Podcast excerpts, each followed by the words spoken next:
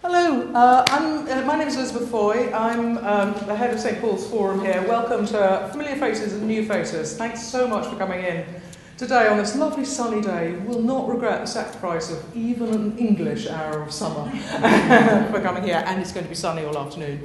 Um, I'm just here to uh, introduce Michael Hampel, many of whom, uh, many of you will know who he is. He's our beloved precentor here, um, so in charge of liturgy and music but uh, precentor by day, amateur theatrical by night. Yes. and uh, he's been involved in theatre all his life. Grew up in Stratford, so in the blood. Uh, went to Shakespeare's school. Uh, many, many centuries afterwards, uh, and I know, uh, I know from other sources that his Benedict from Theological College lives in legend. but he also has a long, um, deep, passionate interest in Dorothy L. Sayers, um, both as a theologian and as a creative writer. She's best known, of course, for her uh, detective novels with Lord Peter Wimsey, but she's a substantial theologian, a radical theologian. She's joined us today. Uh, Michael and I both expecting sound of slight tutting if anything goes wrong. She's having a cigarette, marvellously of the time. Um, and uh, he's going to talk particularly today about the man born to be king.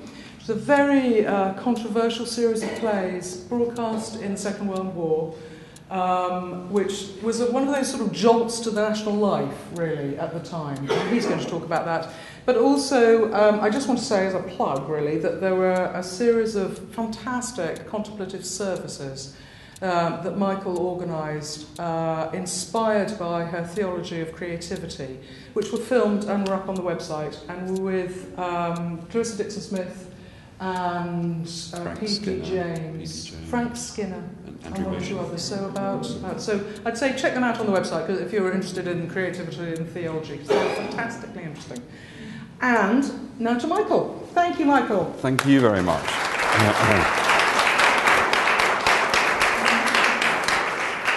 Thanks very much indeed, and thanks, Elizabeth, for your welcome. It's always wonderful to be allowed to wax lyrical about Dorothy L. Sayers, and yes, she is staring down at us. Uh, I've on loan from the National Portrait Gallery, don't tell Pim Baxter. So, Dorothy L. Sayers uh, detective novelist, Christian apologist, and translator of Dante, is one of the most fascinating figures of the 20th century field of literature and theology, if only because she believed passionately that all human creative activity was a reflection of divine creative activity, because that is what it means to be made in the image of God. More of that later. Sayers was born in 1893, the only daughter of the Reverend Henry Sayers and Helen Mary Lee.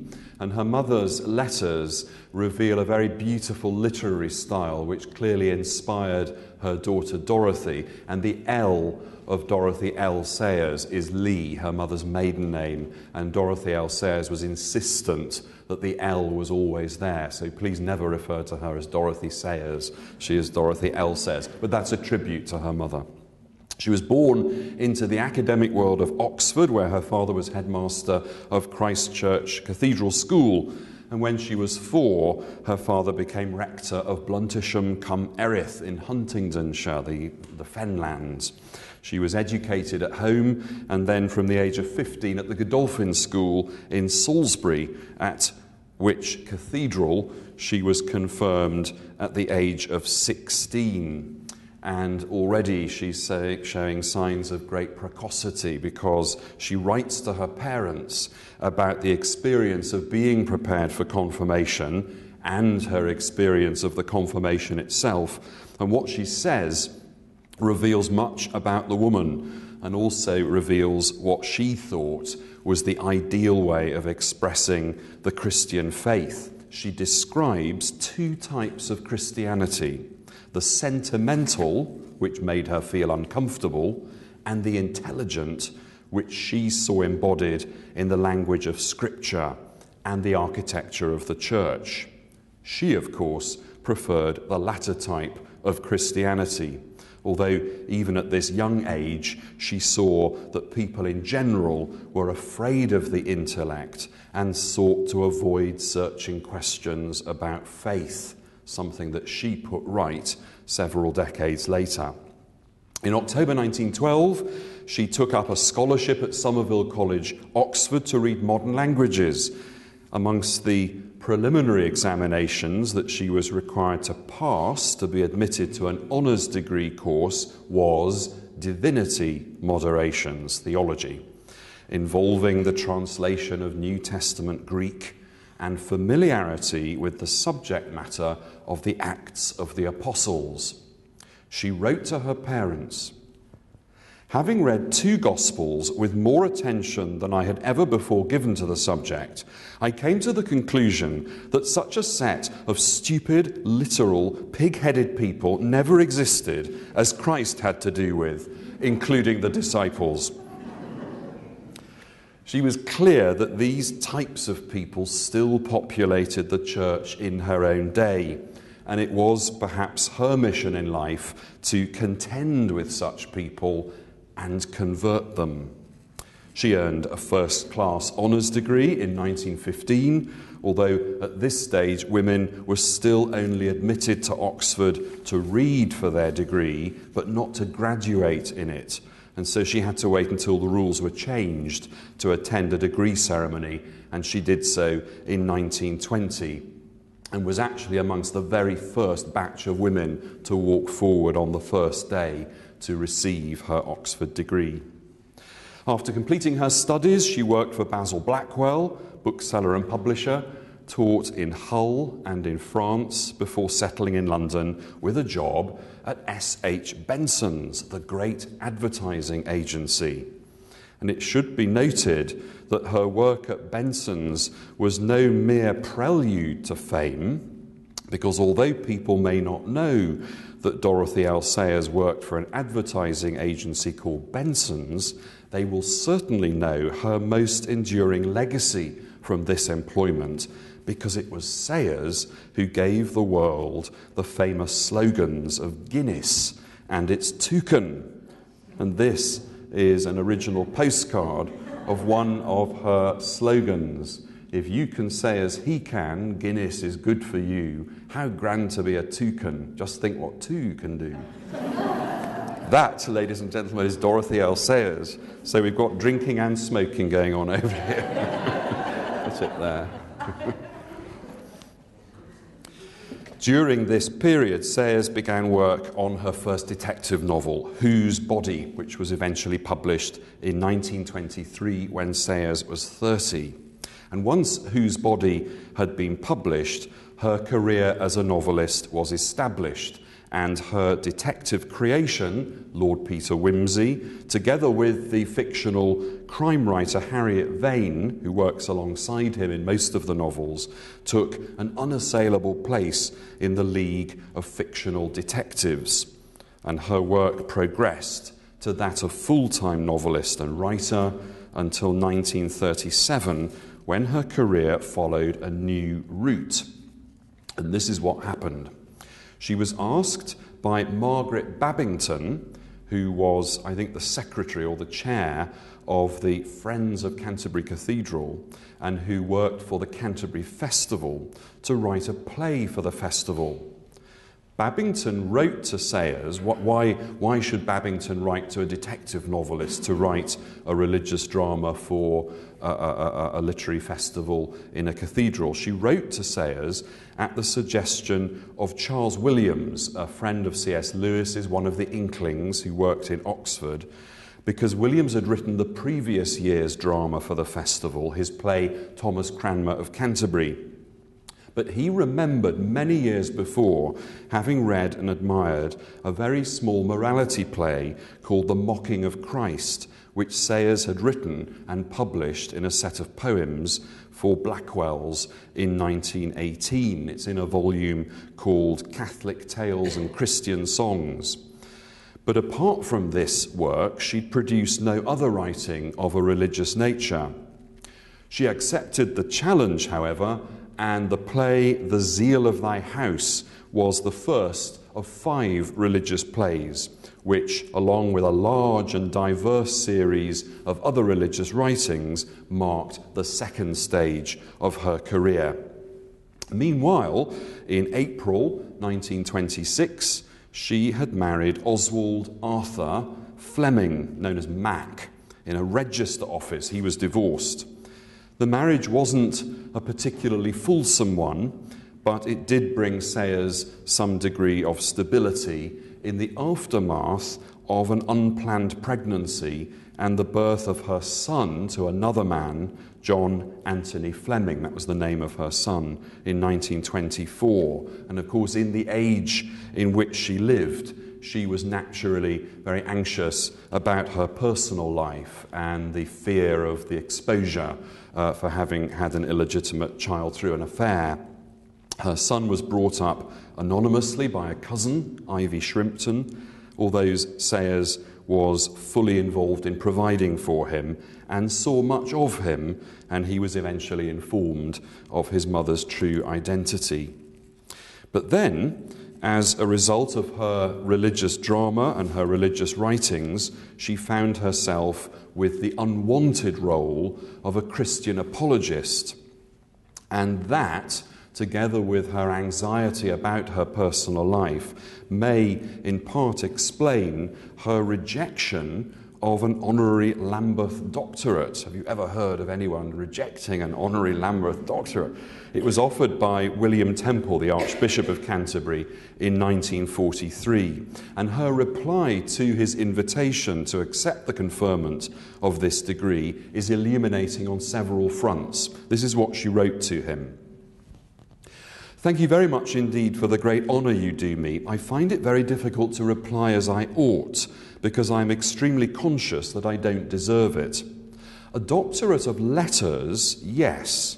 I've served letters as faithfully as I know how, but I've only served divinity, as it were, accidentally, coming to it as a writer rather than as a Christian person. A degree in divinity is not, I suppose, intended as a certificate in sanctity exactly, but I should feel better about it if I were a more convincing kind of Christian. I'm never quite sure whether I really am one or whether I've only fallen in love with an intellectual pattern. Now, as a Durham graduate myself, I'm very glad to tell you that it was ultimately only the University of Durham which made her an offer she couldn't refuse when it conferred upon her the honorary degree of Doctor of Letters in 1950. Quite right, too. And then her career took its final turn in a new direction in the 1940s when she began to read Dante's Divine Comedy partly because of a book by Charles Williams on the subject, The Figure of Beatrice, and partly as a means of passing time in the all too familiar surroundings of the air raid shelter of the Second World War.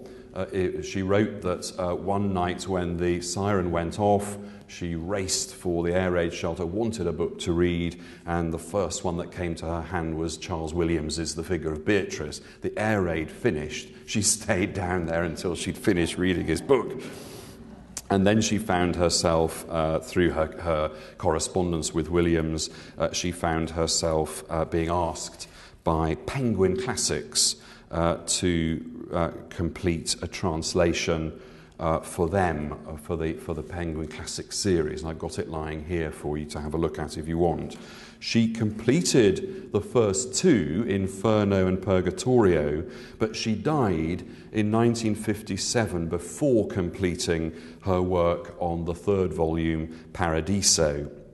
And in fact, the third volume was completed by her goddaughter, her friend, her biographer, the Italian scholar Barbara Reynolds.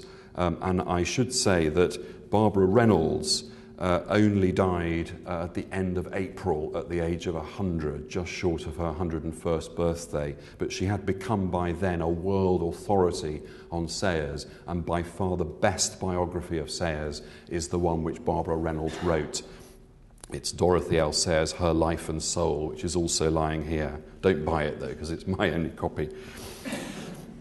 So I, I, just wanted to say that because I'd also like to pay tribute to Barbara Reynolds, who was a very great woman and remained very active uh, in terms of her travelling the world to talk about Sayers until only very recently.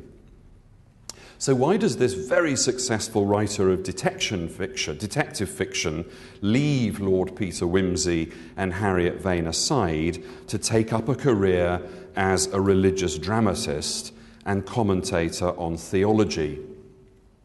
It may have something to do with her own belief that the problems of human society can't be solved, as she put it, in the same manner as the death in the library. That while a detective novel presents its readers with a problem which has a solution, the analytic approach to problem and solution doesn't sit well with the artist's belief that life is not a problem to be solved, but a medium for creation. What the artist does is to try to create forms of expression which help men and women on their journey towards a final resolution. But the artist knows that the final resolution lies outside the arena of the material world. We have to go back to rehearsals for her first play, The Zeal of Thy House, at Canterbury Cathedral in 1937, to find out more about her departure from detective fiction and her assumption of the mantle of a religious dramatist. Unlike some dramatists, Sayers didn't merely write her play and attend its first night's opening. She was intricately involved in every aspect of casting, production, design, and publicity. She attended rehearsals, sometimes to the chagrin of the director. She helped to stitch costumes together and virtually moved into Canterbury during the week prior to the play's run in the chapter house in June of that year. And I remember having the enormous privilege of sitting down in Oxford uh, many years ago with Anne Ridler, the poet, who had also been T.S. Eliot's secretary. And she and her husband had been at the first night of this play. I mean, what a privilege to sit with somebody who'd, who'd been there that night. And they, they said, they commented quite amusingly on that Sayers just wouldn't sit still. She was jumping up and running backstage and changing things and probably rewriting bits of the script as, as poor, these poor actors were about to go on. But a very um, somebody want, somebody who wanted to be involved in every aspect of, uh, of, the, of the creative process. Now, it wasn't her first experience of the theatre. She'd already begun work on the dramatisation of one of her Wimsey stories, Busman's Honeymoon, for the Comedy Theatre here in London. I think it's now the, might be the Novello or something now, I can't remember which, or the Gielgud, I think maybe. No, the Novello. And amidst the hustle and bustle of the theatre world, she saw a paradigm, a human analogy with the doctrine of the Holy Trinity. She saw in the collaboration of producer, actor, set designer, costume maker, an energy which turned her, the writer's idea, into something which the audience could then receive and respond to. And this perception inspired her when she came to write The Zeal of Thy House to include a speech, almost as an epilogue to be spoken by the Archangel Michael at the very end of the play. And I'm going to quote the speech to you in full. And as you listen to it, you might try and consider it in relation to the three persons of the Holy Trinity. This is the speech. For every work of creation is threefold an earthly triunity to match the heavenly. First, there is the creative idea, passionless, timeless, beholding the whole work complete at once, the end in the beginning. And this is the image of the Father. Second, there is the creative energy begotten of that idea and working in time from the beginning to the end with sweat and passion, being incarnate in the bonds of matter and this is the image of the Word. Third, there is the creative power, the meaning of the work, and its response in the lively soul. and this is the image of the indwelling Spirit. And these three are one, each equally in itself the whole work, whereof none can exist without other. And this is the image of the Trinity. So, in the zeal of thy house, Sayers is comparing and contrasting the work of the human maker with the work of the divine maker. In a nutshell, she's suggesting that the artistic process of creating a work of art, be it novel, drama, art, music, whatever, involves three elements which are directly analogous to the three persons of the Holy Trinity.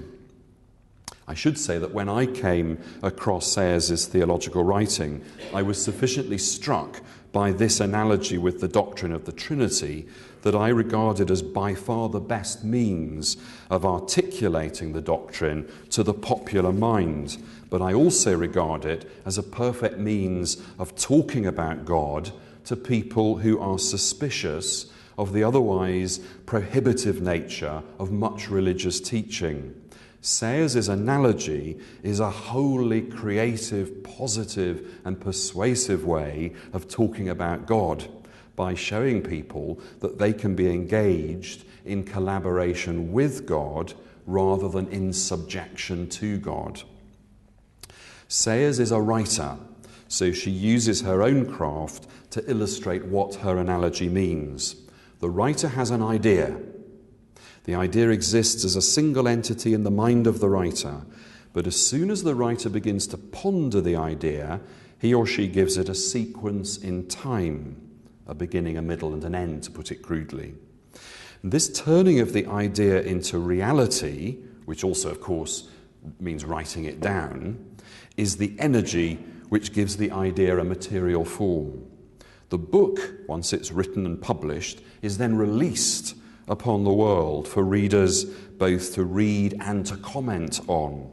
And at this point, the idea and the energy have a power in the form of impact and response. The idea is God the Father, the energy is God the Son, and the power is God the Holy Spirit. I think it's brilliant. It means you're never afraid of being asked to preach on um, Trinity Sunday if you've got that one. Now, of course, Sayers wasn't trying to imply that everything which passed as art could also pass the test of this analogy with the Holy Trinity, because she acknowledged, and we all know, that there's a lot of bad art with which it would be an insult to the Divine Trinity to make a comparison. Rather, and this is very important for the Church's patronage of the arts, Sayers would argue that this very analogy with its creative template places a huge responsibility on the shoulders of all artists, and certainly on those artists who are commissioned by Christian institutions to produce works of art to the greater glory of God. The more she thought about and wrote on the subject of Christian aesthetics, the more sharply critical she became of the Church's attitude to the arts. Listen to this in a letter to Count Michael de la Bédoyère of the Catholic Herald. She drew comparisons between the vocation of an artist and the vocation of a priest. This is, this is what she says. Neither in my own church nor in yours can I find any general understanding of the facts that the Christian artist or other maker must serve God in his vocation, which is just as truly his vocation as though he were called to be a priest. That if his work is not true to itself, it cannot be true to God or anything else, and that bad art is bad Christianity however much it may be directed to edification or adorned with emasculated Christs, spineless virgins, and cotton wool angels uttering pious sentimentalities. And further, that to take novelists and playwrights away from doing good work in their own line, whether secular or devotional in content, and collar them for the purpose of preaching sermons or opening church bazaars, is a spoiling of God's instrument and defeats its own aims in the end. Wow, love to have met her. There is one recording of her on Woman's Hour and giving uh, uh, Jenny Murray's predecessor quite a hard time. She explains all of this in a book which arose out of that final speech of the Archangel Michael at the end of the Zeal of Thy House, which is her principal theological work. It's called The Mind of the Maker, and it was published in 1941. I've got a couple of editions lying here, and they're quite easy to find on second-hand websites like um, AbeBooks and Amazon and so on. And in this book, Sayers enlarges her argument that the divine maker and the human maker are in collaboration with each other. And she begins chapter 2 with a brilliant interpretation of the Genesis claim that God made humankind in God's own image. Genesis chapter 1, verse 27. And she wants to know what it means to be made in the image of God. She recognizes how easy it is to fall into the trap of thinking that it means that we look like God, uh, and yet she points out that nothing in the book of Genesis prior to this verse tells us anything about God except for one thing that God created. And from this note, she gives us one of the pithiest, and yet, in my opinion, the truest interpretation of that verse which I've ever read that men and women are most godlike when they are making things. And so, to the greatest of her dramatic works, The Man Born to Be King, a series of 12 radio plays on the life of Christ, written between 1942 and 1943 for broadcast on BBC Radio. These are more examples of her ability to popularize religion in an intelligent and creative way. She called her religious drama Variations upon a Hymn to the Master Maker. The BBC commissions The Man Born to Be King from Sayers for Children's Hour because she had already just written for them in 1941, I think it was, uh, a play for Children's Hour based on the Nativity story. It's called He That Should Come. I've got it lying here. It is absolutely brilliant. And if you want ever to escape from, um, to quote Sayers, the pious sentimentalities of the Nativity story, uh, read He That Should Come. Uh, one of the greatest scenes of all is the group of people sitting outside the inn around a fire, people from every part of the uh, Roman Empire talking to each other and debating theology. And then in the distance, they hear a child screaming. Uh, it, it's, it's stunning stuff. Uh, and that had been broadcast on the radio. So the BBC come back for more, and they commissioned these 12 plays for Children's Hour. Um, but it wasn't long before whole families were sitting around the radio to listen to each of the plays as they came out at the height of the Second World War. Now, what's fascinating about it, one, one of the many things that's fascinating about the series of plays, of course, is that it was made in contemporary language and in a robust and rigorous style which demanded attention and response. In her preface to the published edition of these plays, there's a, fa- a fabulous preface, a great piece of theology uh, at the beginning of this. In the preface, Sayers herself set the condition that the intellectual coherence of theology was only advantageous to the dramatic structure if it was a complete theology. She said, a loose and sentimental theology begets loose and sentimental art forms. Think Christmas. Do we get Christmas right? Uh, really? So enthused was Sayers by this new milieu of dramatic art that she was encouraged to suggest again in the preface, that there is no more test, searching test of a theology than to put it upon the stage and allow it to speak for itself. Sayers rejected the notion that her intention in writing the plays had been to do good. Remember her words to the Archbishop of Canterbury that I read earlier. She didn't think that she was trying to do good by writing these plays. That, she said, was the intention of those who commissioned the plays. But her object was merely to tell the story to the best of her ability.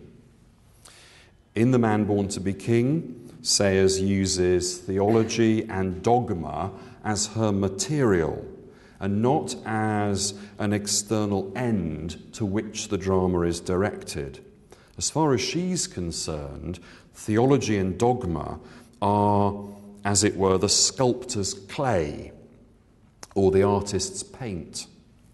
In another line in the preface, Sayers challenges contemporary society to consider itself as actors in the drama today who, unlike the audience, don't know the outcome yet, unless, that is, they reenact the original story with themselves playing the original parts. And towards the conclusion of this preface, Sayers returns to her insistence that the materials required for the writer of such plays as those she is presenting are given in the theology and dogma of the Christian church. And she uh, indicates in an essay that she writes around about the same time as she's working on these plays. It's an essay called um, The Dogma is the Drama. That it's only through an insipid and pedestrian use of these materials that the shattering personality, as she describes it, of Christ comes across as dull. This is what she says To make an adequate dramatic presentation of the life of God incarnate would require literally superhuman genius in playwright and actors alike. We are none of us, I think, under any illusions about our ability to do what the greatest artists who ever lived would admit to be beyond their powers. Nevertheless, when a story is great enough, any honest craftsman may succeed in producing something not altogether unworthy, because the greatness is in the story and doesn't need to borrow anything from the craftsman. It is enough that he should faithfully serve the work. The series was highly controversial in an age accustomed only to readings from the King James Version of the Bible in church, to hear the characters of the Gospels chatting to each other in contemporary speech was scandalous. It's almost impossible for us to try and work that out, but it was scandalous. Questions were raised in Parliament, truly, about the advisability of the project. Fortunately, the Prime Minister was in favour as was the Archbishop of Canterbury. There was a grave concern that people would listen to the account of our Lord's Passion on the radio in the kitchen while doing the washing up. and to make matters worse, Sayers employed slang in some of the spats which she depicts between the disciples. On one occasion, one of the disciples tells Matthew that he's been had for a sucker. So, not only slang, but American slang. The Protestant Truth Society and the Lord's Day Observance Society led the campaign to have the plays banned. In her preface, Sayers thanks them. This is what she says. It is, moreover, irresistibly tempting Or is it kind or Christian, to mention the Lord's Day Observance Society and the Protestant Truth Society, who so obligingly did all our publicity for us. at, I fear, considerable expense to themselves. Without their efforts, the plays might have slipped by with comparatively little notice, being given as an hour inconvenience for grown up listening. C.S. Lewis, by contrast, made the series of plays his annual Lenten reading for many years and uh, ultimately spoke, uh, well, was, intent, was, was supposed to speak uh, at her memorial service uh, after she died. He was ill at the time, and, and what he wrote was read out. The plays are completely faithful to the Gospel accounts, and they are primarily based on St. John's Gospel. Sayers weaves elements of the gospel drama and the different incidents of the narrative together in order to enhance the dramatic form, but also to amplify the intention of the gospel writers.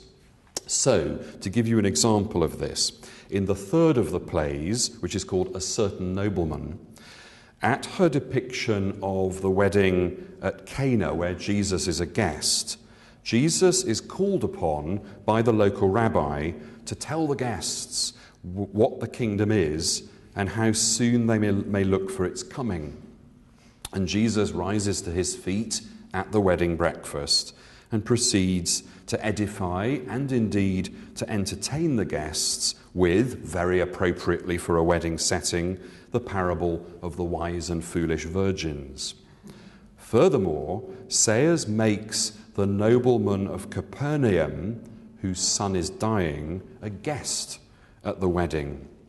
And this man is greatly struck, but also perturbed by what he hears Jesus say. The bridegroom's mother, Susanna, turns to him and says, Well, my Lord Benjamin, that was nice and short, wasn't it? And he didn't shout or denounce anybody or anything, just a simple story. To which the nobleman replies, I don't know. I don't know. It's a fact. One ought to think more about religion and all that. Too late. That's an ugly thought. What do you say, Rabbi Solomon? And the rabbi responds, deeply moved, Too late. I am 80 years old, and I thought, Too late. Too late now to behold the kingdom. But the bridegroom came at midnight. And then later, when the nobleman returns to Capernaum to learn that his son has only hours to live. He remembers what he heard Jesus say at the wedding, and despite his faltering faith, he saddles horses and races back to Cana, where Sayers depicts the scene in which he begs Jesus to heal his son, and another miracle is wrought.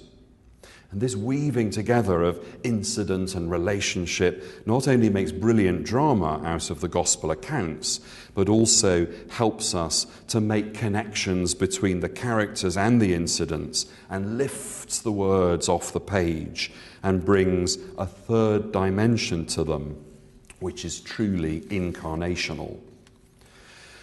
The notes which Sayers writes on each character at the beginning of each of the 12 plays in the published edition are brilliantly concise commentaries, and in addition, the imaginary conversations which she creates between well known characters are profoundly theological and beautifully spiritual. In the seventh play, The Light and the Life, which revolves around the raising of Lazarus, one of Jesus' friends, along with his sisters Mary and Martha, Sayers has the four of them sitting on the veranda of their home in the early evening before supper. And yes, of course, Martha is in the kitchen, but is drawn out to listen to what Jesus is saying. And as many commentators do, Sayers equates this Mary with the Mary who anoints Jesus' feet in the house of Simon the Pharisee. And she has Mary say this to Jesus Kind Rabbi, when I fell at your feet in the house of Simon the Pharisee, did you know my companions and I came there that day to mock you? We thought you would be sour and grim, hating all beauty and treating life as an enemy.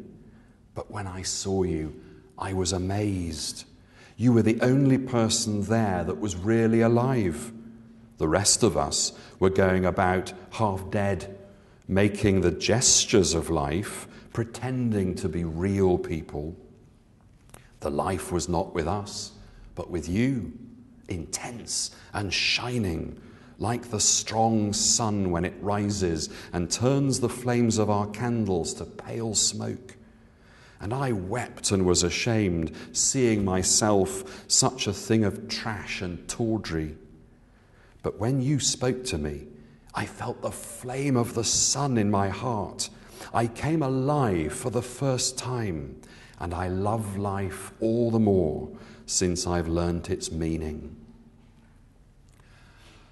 It's brilliant stuff, and I think worth a hundred biblical commentaries.